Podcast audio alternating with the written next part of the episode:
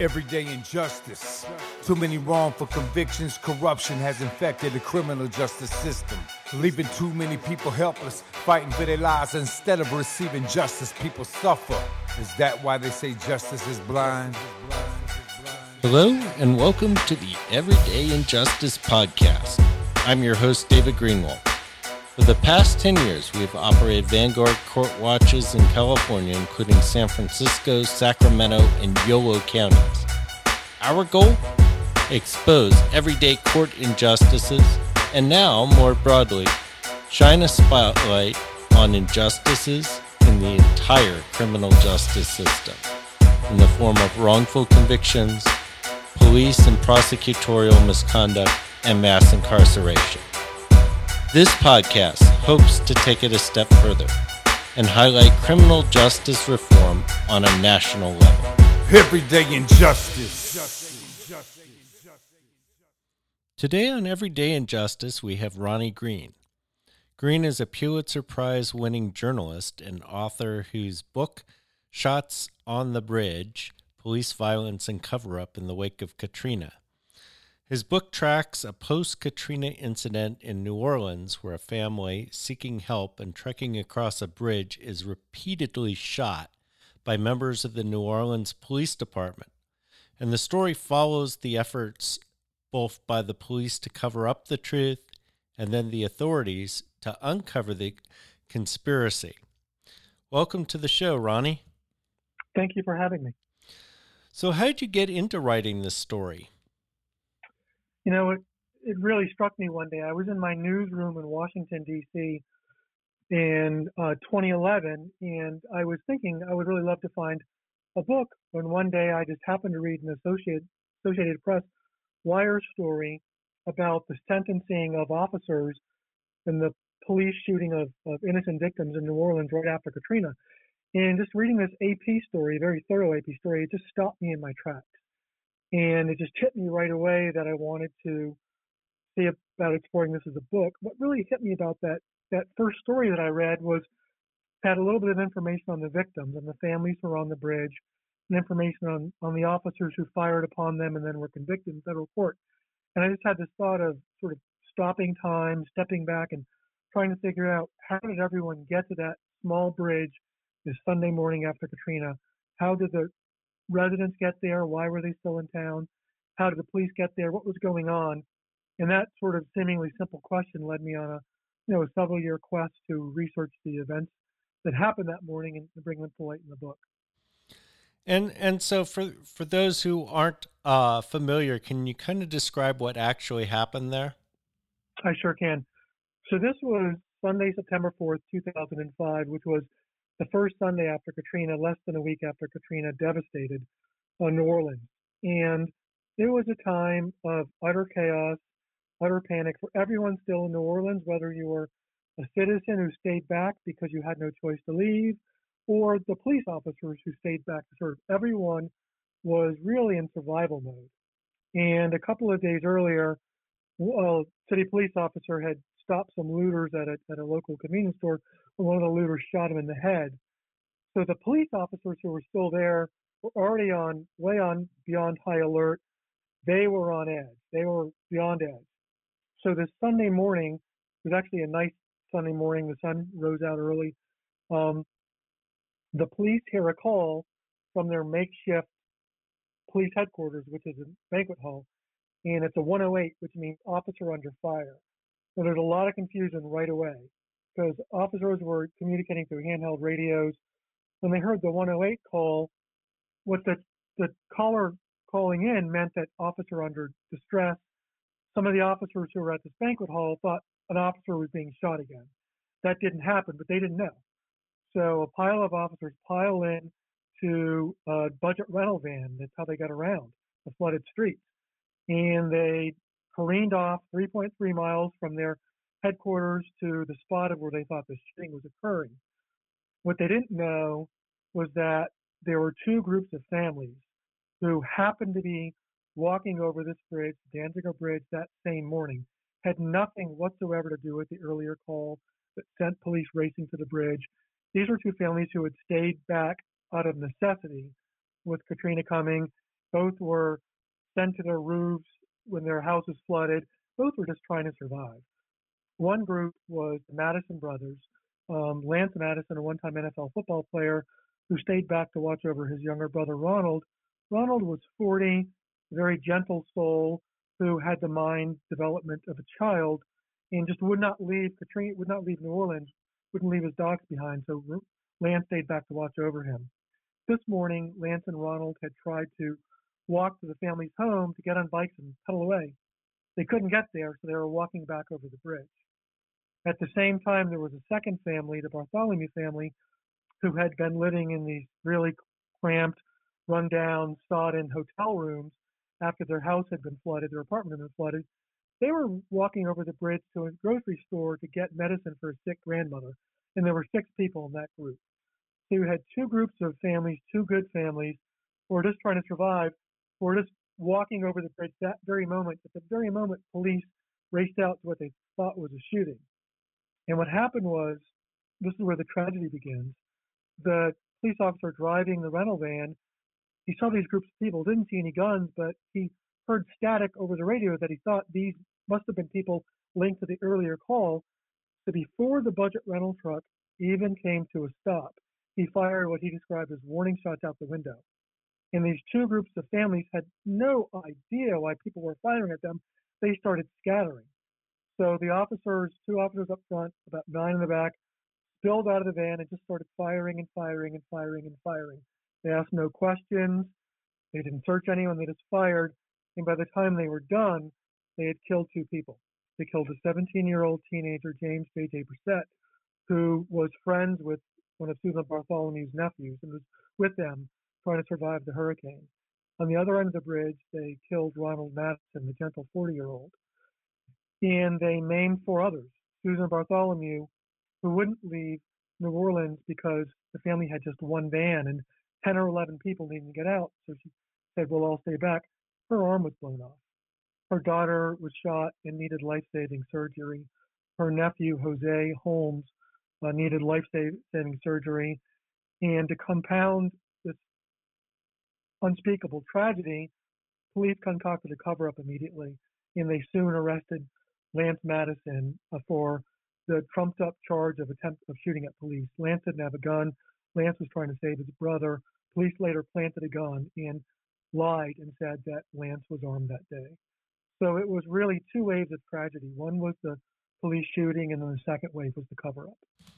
And this is kind of a classic uh, shoot first, ask questions later uh, type of incident where where they just made an assumption, uh, took their shots, and, and, and didn't bother to figure out what was going on before uh, using lethal force. Oh, that's absolutely the case.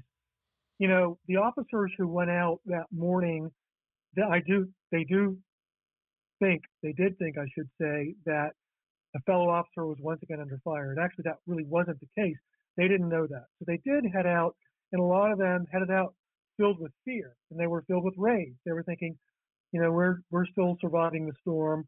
We're trying to protect citizens. Why are they shooting at us again? They were filled with rage, and so there was definitely a lot of fear in that in that budget rental van. But that does not allow you as an officer to shoot first and to ask questions. And frankly, they didn't even ask questions. So it really was um, uh, really a, a, a, tragic misfiring from the start, which, as I noted, was deeply confound, confounded by the cover up that began really instantly.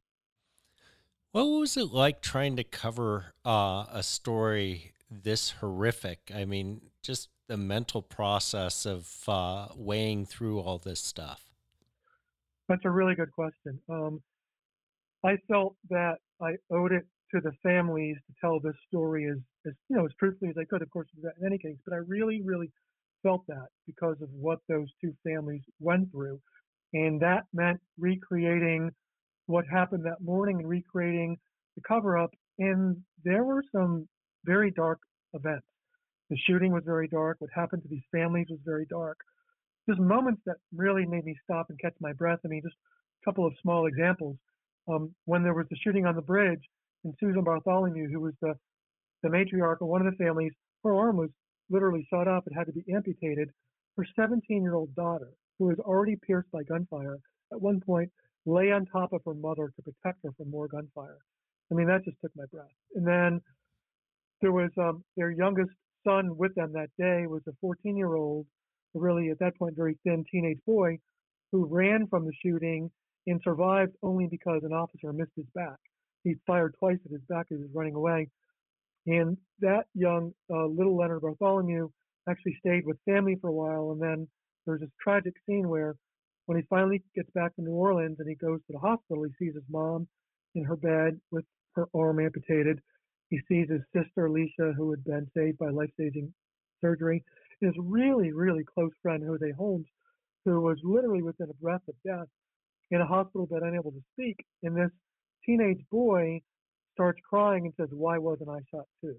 He felt this guilt that was just really painful and spoke to uh, the tragedy of that morning. So, in recreating these events, there were dark moments, and it was um, it offered challenges in trying to do that. But I always tried to remind myself that you know write the tr- story as truthfully as possible. The victims and readers, of course, also uh, warrant deserve that.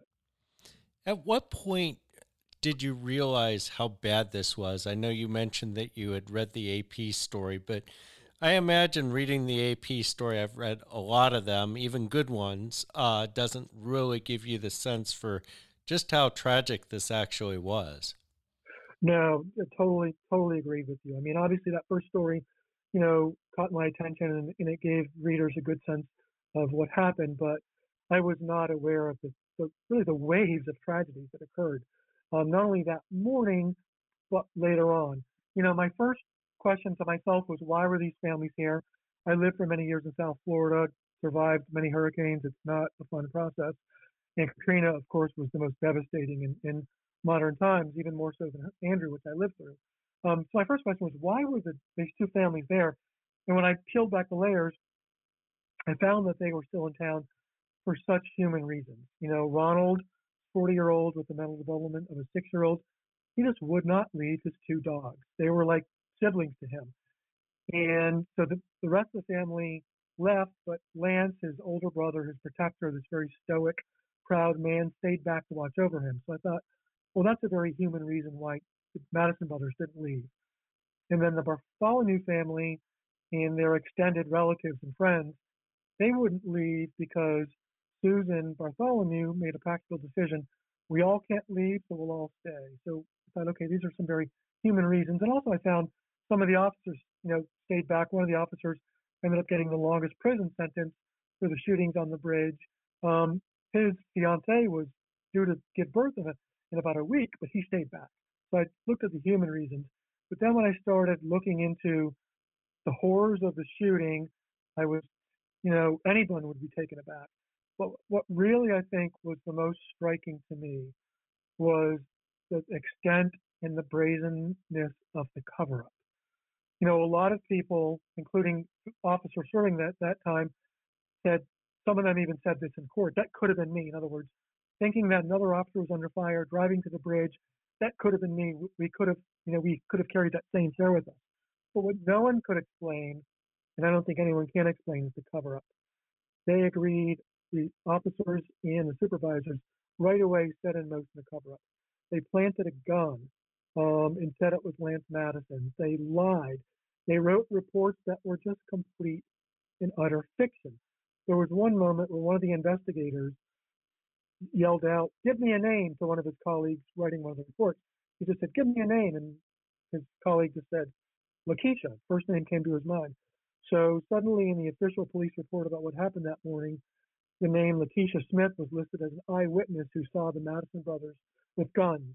And police said, well, she was unreachable because of the hurricane. And I think they thought their story would hold because it would wash away as one of many hurricane horrors.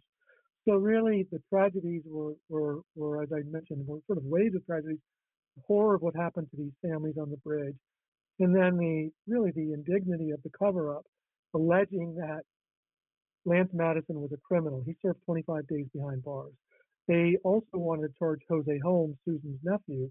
They also alleged he had fired he was on his deathbed. They could never get around to arresting him because the medical crews were trying to save him. So yeah, I mean, I was surprised by the depth of the tragedies, plural.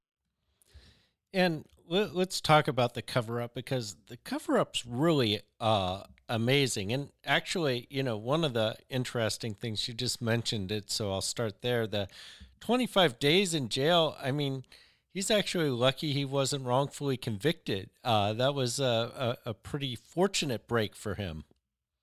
Well, that's a really great point. And that goes back to one of the themes I, I saw from researching these events, and that is the importance of the families. You know, the Madison family was a, is a very, very, very proud family. You know, that the family has experienced a lot of tragedy. Ronald was born with with a mental health uh, uh, learning disability that that made him as sort of a child at age 40. He had another brother who had the same was in the same situation, and a couple of children in the family had lost their lives early. It's a very proud family. The oldest brother was at one point the president of the National Dental Association. Other siblings in this family got graduate degrees, were in the field of medicine. Um, and so they pushed and pushed and pushed for the answers. In, and, it's, and it's great that they were able to do that. The other families did as well. James Brissette's mom, Cheryl Johnson did, and so did the Bartholomew family. Were it not for the families pushing, the truth may have never come out. I mean, that's a really good point. And they pushed and pushed and pushed. And as a quick sidebar, you know, it was about a year after these events that all the families filed a number of lawsuits that for the first time they sued the police department, the police chief, the mayor, and others. These were the first time that someone said, hey, what the police said wasn't true. And it were it not for the families pushing, I don't know the truth would have ever come out. So you're right. Lance spent 25 days behind bars after his brother, who he looked after, you know, like he was his own child, was killed. And you can never, ever take that experience away from him. But he could have been in longer were it not for the pushing of the family. There's no question. And how was he able to get out that quickly, though? It's interesting. The family, as I mentioned, very proud New Orleans family. One of the sisters at one point was married to a police officer. You know, they worked out at the same gym as, gym as the police chief. Um, Romell, the oldest brother, who was a dentist, he treated police officers in a dental practice, including one of the officers who was in, in the Budget rental car and fired that day. But the family was so taken aback. When the family got word that Ronald was dead and Lance was arrested, they knew instantly it was a lie. Because this was not something either one of the, their brothers would do. There's just not even a question. I mean, Ronald was afraid to watch a scary movie. They just knew this was a lie. One of their first decisions was, we're not going to hire any attorney from New Orleans. They didn't trust the system. And that theme would carry on, which I'll mention in a second. So they hired um, an aggressive attorney in Baton Rouge, um, upstate a little bit, and that attorney and his colleague, two attorneys, really just started digging into the facts. And they ultimately, within a day or two, found out where Lance was. And they got a hearing before a judge, and they made the decision to put Lance on the stand during this preliminary hearing, which typically you wouldn't do. But Lance told his story, and the judge, right there, the magistrate judge says, I don't think you were one of the shooters. You know, if, if I did, I would set your bond at $2 million or something like that. He said, but instead he cut it in half and Lance was able to be released from um, jail, though he, the charges weren't immediately dropped, obviously. That took a while. But the family was able to build a case and make the missing enough case. And Lance was on the stand and told the truth. Plus, by that point, the family's lawyers were already finding some questionable actions by the police one, one of the initial reports listing what happened was written in two different handwritings. And they presented this. So they were not able to expose a cover up just yet, but they were able to early on raise enough questions that the magistrate judge at that point released um, Lance on a bond and he was able to get out after 25 days. Which I'm sorry, I find that incredible because I've I've read a lot of these cases, and usually these judges, uh, especially in the deep south, are horrible, and and they uh, side with the police. I mean, this this this is like a one in a million shot almost. That's a really good point. You're right. A lot of judges do side with the police and don't want to hear your story, but this judge was clearly listening. He was clearly listening to Lance that day, and you know he still set a relatively high bond. I mean, it wasn't an easy bond, but he lowered it half of what the prosecutor was seeking. And as he said during court, he said, if I thought you were one of the shooters, I would make this two million dollars. So we lowered it enough where the family was able to muster the resources and get and get Lance out. But you're right; they were fortunate to have a judge who was listening, and he did listen. Um, so talk about Lieutenant Lohman because uh, I, I, I just find uh, this stuff incredible. You have this quote in there. I knew this was a bullshit story, but I went along with it. I mean, what's going on here? That was really one of the key moments right away in the cover up. So you mentioned Lieutenant Lohman. He was not involved in the shooting that morning, but he was, like many others, operating from the Crystal Palace banquet hall about three miles away from the, the scene of the shooting. And so after there was a call of a shooting, he was assigned as the lead investigator. So he gets out there, this is, he gets out there after the shooting, and he looks around, and Lohman, who had a good record as a supervisor, who was well respected, looks around, and he sees no evidence that the families there was no, the family did not have guns. Black and white, there's no doubt about that. But at that moment, that first morning, he didn't see any guns by the, the victims. He didn't see any in, any indication they had been shooting. He saw no evidence that they that they were armed that morning. He started walking up and down the bridge and asking some of the shooters what happened. And the stories they told just did not make sense to him. He's a you know sort of a thoughtful investigator, but he made a gut decision that morning. He said, his, in his own mind, he said to himself, "I know this is a bullshit story, but I'm going to go along with it." He chose to go along with the men and women in blue rather than the families. And he decided to stay with that. And so as he listened to these tales, he told the officers to go and write their reports and he would look at it. And he ultimately submitted, you know, helped submit reports that were a fiction. But clearly something was gnawing at Lohman. Um, the reports themselves were a whole chapter, and that is the investigators would sit together with the officer supposedly under review and would write the reports describing what happened together. That obviously should not happen in a real investigation. You know, there were the fake witnesses, there were the fictions of the reports, but when the lower level investigator sent the reports to Lohman, he didn't think that they were very good, so he sent them back for rewrites. So they went back and forth for rewrites um, before they finally submitted their final report, defending themselves and alleging that the families were armed. Again, these were all lies. Lohman, though, though he went along with it in a very significant way, he kept copies of these various reports that were written along the line that uh, all the way up until the final one. Only the final one was the one made public. And years later, when the Civil Rights Division and the Department of Justice deeply and aggressively investigated this case, Lohman became a witness and he shared with them those reports. So he clearly decided to go along with the lie in the beginning, and his cooperation helped to cover up. But later on, he broke and um, testified to what really happened uh, that morning. And then uh, there's this quote from Hunter. I mean, it was pretty obvious they were initiating a cover up. They didn't separate us and ask us questions individually. Nothing was collected from the scene. I mean, this is just incredible stuff. Yeah, yeah. And everyone knew it was a cover up. Everyone knew what really happened. And um, it just, you know, what was interesting is that after the family filed lawsuits, the local district attorney a few months later, um, built a case, and they initially brought charges against some of the shooters that morning in the state court. Two things in that front. One, during the first court hearing for the officers, they walked the court hearing, they were paraded on the streets as heroes. They were literally paraded as heroes with people holding up placards saying that they were heroes. That case fell apart. But even while that, because of um, technicalities and apparently some errors that were um, committed. The judge said there were errors committed by the local DA. But even while the local case was being brought, going back to what I noted earlier, that the Madison family and the other families didn't trust the local authorities, even while there were charges pending, they were writing letters urging the Department of Justice Civil Rights Division, the federal authorities to investigate. They just didn't have any faith in the local system of justice. But ultimately, the state case fell apart, but later on, the DOJ Civil Rights Division, the FBI, um, I would say, much more aggressively investigated. And they then brought the case that ultimately led to conviction. What was the problem with uh, the local DA? What was it? Lack of will, or was it just incompetence?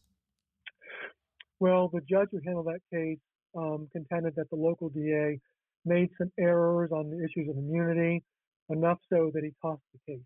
And he felt like um, he tossed it for the right reason know, what was interesting about that case is um, the judge hearing the case had some staff members who had had some um, connections with some of the lawyers for some of the police officers. So there were some potential conflict of interest there.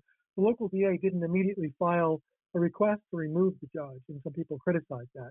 They did much later, but by then it was too late. So all of those things led to what the family felt was um, really an miscarriage of justice, and they did not ever believe justice would be carried out in New Orleans, and they were proved right. Um, whoever you come down on how the DA handled the case or not, they were right. The case did not hold up in the local uh, when it was brought to the local authorities. But the feds become the heroes here. They were much more aggressive. They talked to witnesses who had not been um, interviewed before. They knocked on the doors of the shooters. They aggressively interviewed and pressed buttons on the investigators. And they were able to build up evidence. Certain, soon enough, one, then two, then three, then four, then five of the officers who were on that bridge. And then later on, the supervisors started to turn. One of the officers who agreed to cooperate was Hunter. He was the one who drove the budget rental truck that morning and fired the first warning shots out his window. He, um, tell you how crazy it was during New Orleans after Katrina. He, when he drove out to patrol during the day, he had his own 30-inch assault rifle with him between the seats of, of the truck he was driving.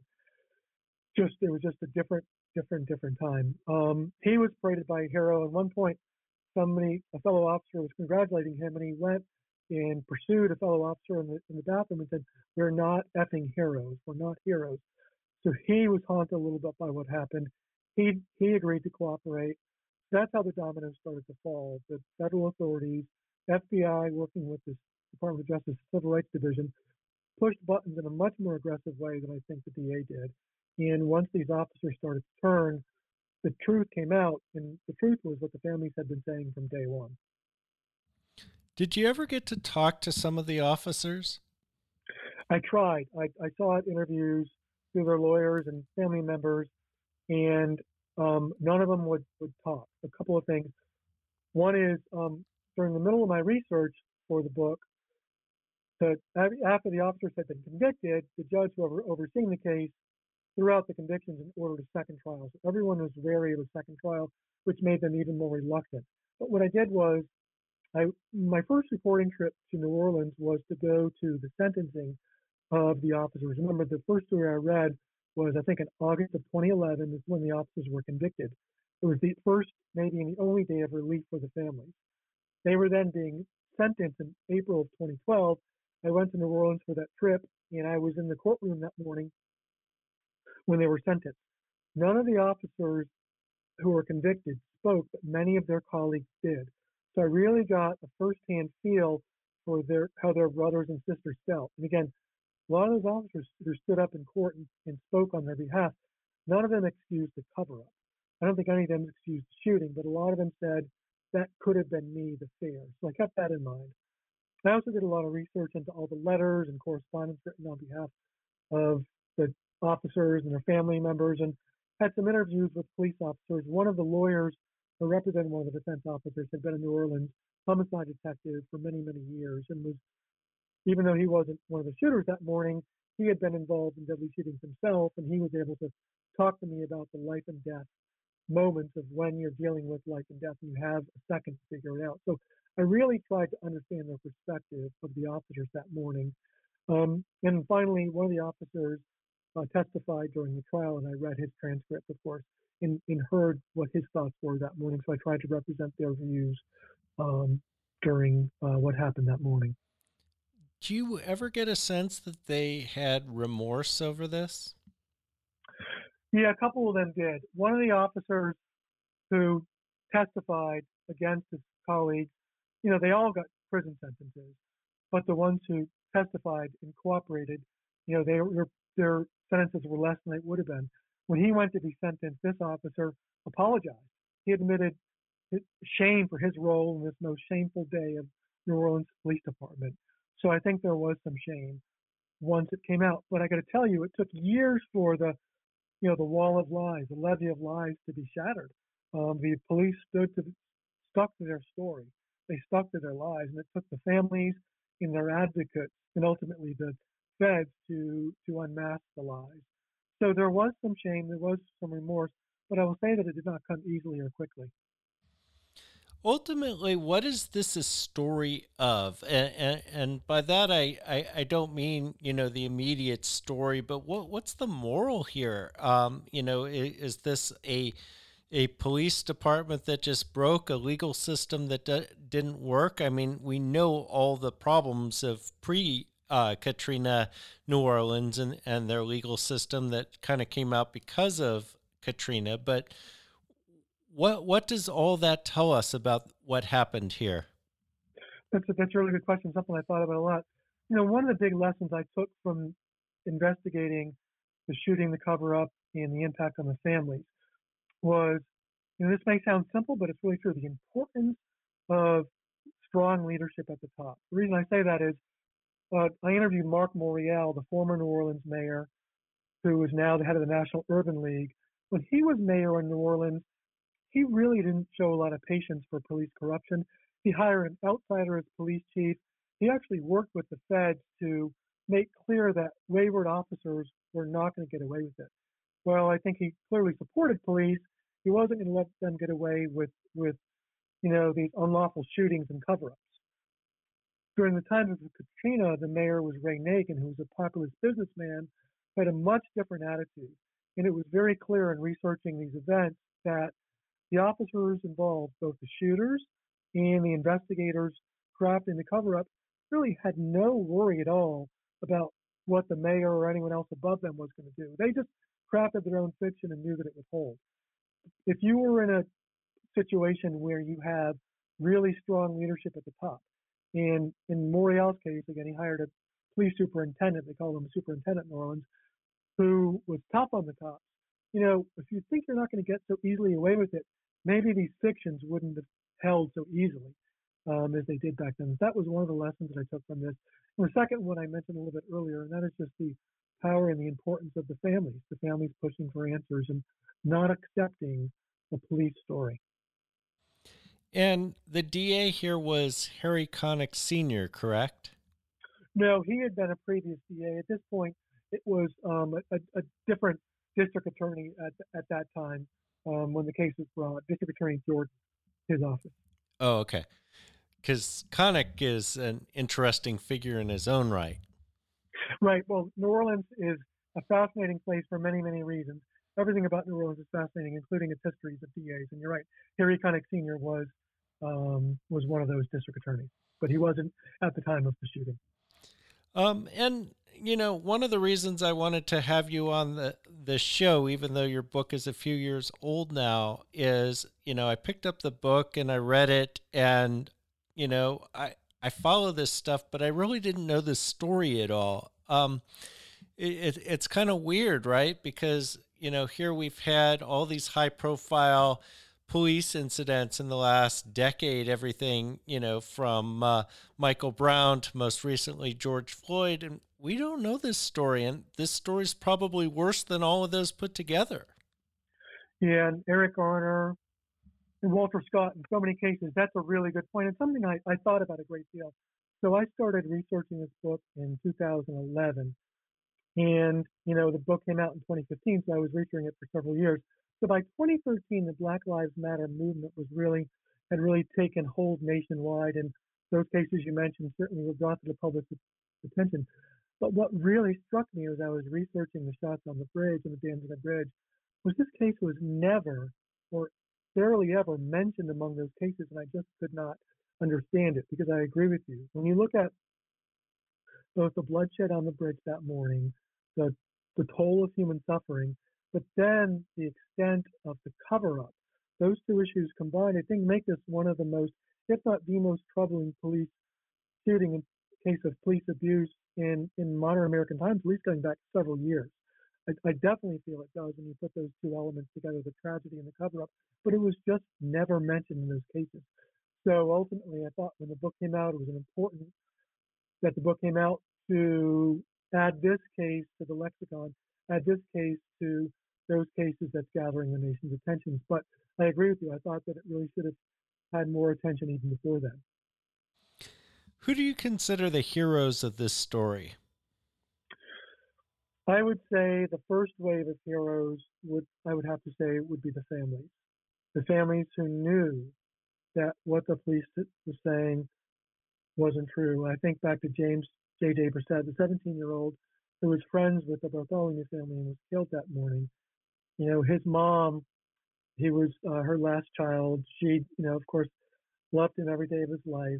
She lost him. And so, and it took her many, many months, many months to find out what happened to JJ. I, I can't even imagine that feeling. She pushed for the truth. Um, the Bartholomew family, the mom lost her arm. Her daughter was nearly killed. Her nephew was literally within a breath of being killed. When the paramedics said, leave him alone, he's gone. And, and JJ said, don't give up on me. Son, I said those words. Sorry, Jose said that. Those, that family pushed, and of course the Madison family, who lost their beloved um, son, their beloved brother, Ronald. They all pushed. I think they're really the heroes, and I thought in trying to tell the story, I just wanted to honor them by telling the story truthfully. I think you also have to give credit to the Civil Rights Division. I know the judge, the federal judge in the federal case, was very critical of the FBI and critical of the U.S. Attorney's Office, partially for issues that had nothing to do with this case, with this totally unrelated online scandal that had nothing to do with this case. But if you step back, the DOJ Civil Rights Division and the FBI very clearly, aggressively investigated this case. They listened to the families and they heard the truth and they and they got the truth brought out. So I think that they do deserve credit for bringing the truth to light. Had they not investigated this case so aggressively, you know, the truth I don't think would not have come out in the court, and you would not have would not have had those guilty pleas that you ultimately had. And then you know, kind of the converse. I mean, who's who's really at fault here if you had to pick one person? Uh, you know, I would say writ large, the leadership of New Orleans, the city, and the police department. The culture was such that back at this time, in 2005, that the officers felt they could literally get away with it. And you know, a lot of times you say, "Oh, it's the system's fault." That can sound too generic, but it's it's the truth in this case. There was a DOJ, a separate DOJ division, did an investigation of police practices in New Orleans um, over many years and found that police who fired their weapons at unarmed suspects were never prosecuted in New Orleans Police Department. There was really a culture that allowed this to happen. And I would really blame NOPD and the city leaders for the culture allowing this to happen, for the officers and their supervisors thinking that they could get away with killing those two those two family members, naming four others, and then blaming victims for the shooting. That's where I would put the blame, honestly. Well, I want to thank you so much for coming on the show today. Well, it was my pleasure to uh, talk about these issues. You're right; they're very tragic, but I think they're important, and I appreciate you bringing them out. This has been Everyday Injustice. That was Ronnie Greene, a Pulitzer Prize winning journalist who wrote the book Shots on the Bridge about uh, a, a, shooting uh, in the wake of Katrina, a very tragic shooting. Highly recommend the book, uh, very fascinating read. Join us again next time, and we'll have more tales from the injustice system.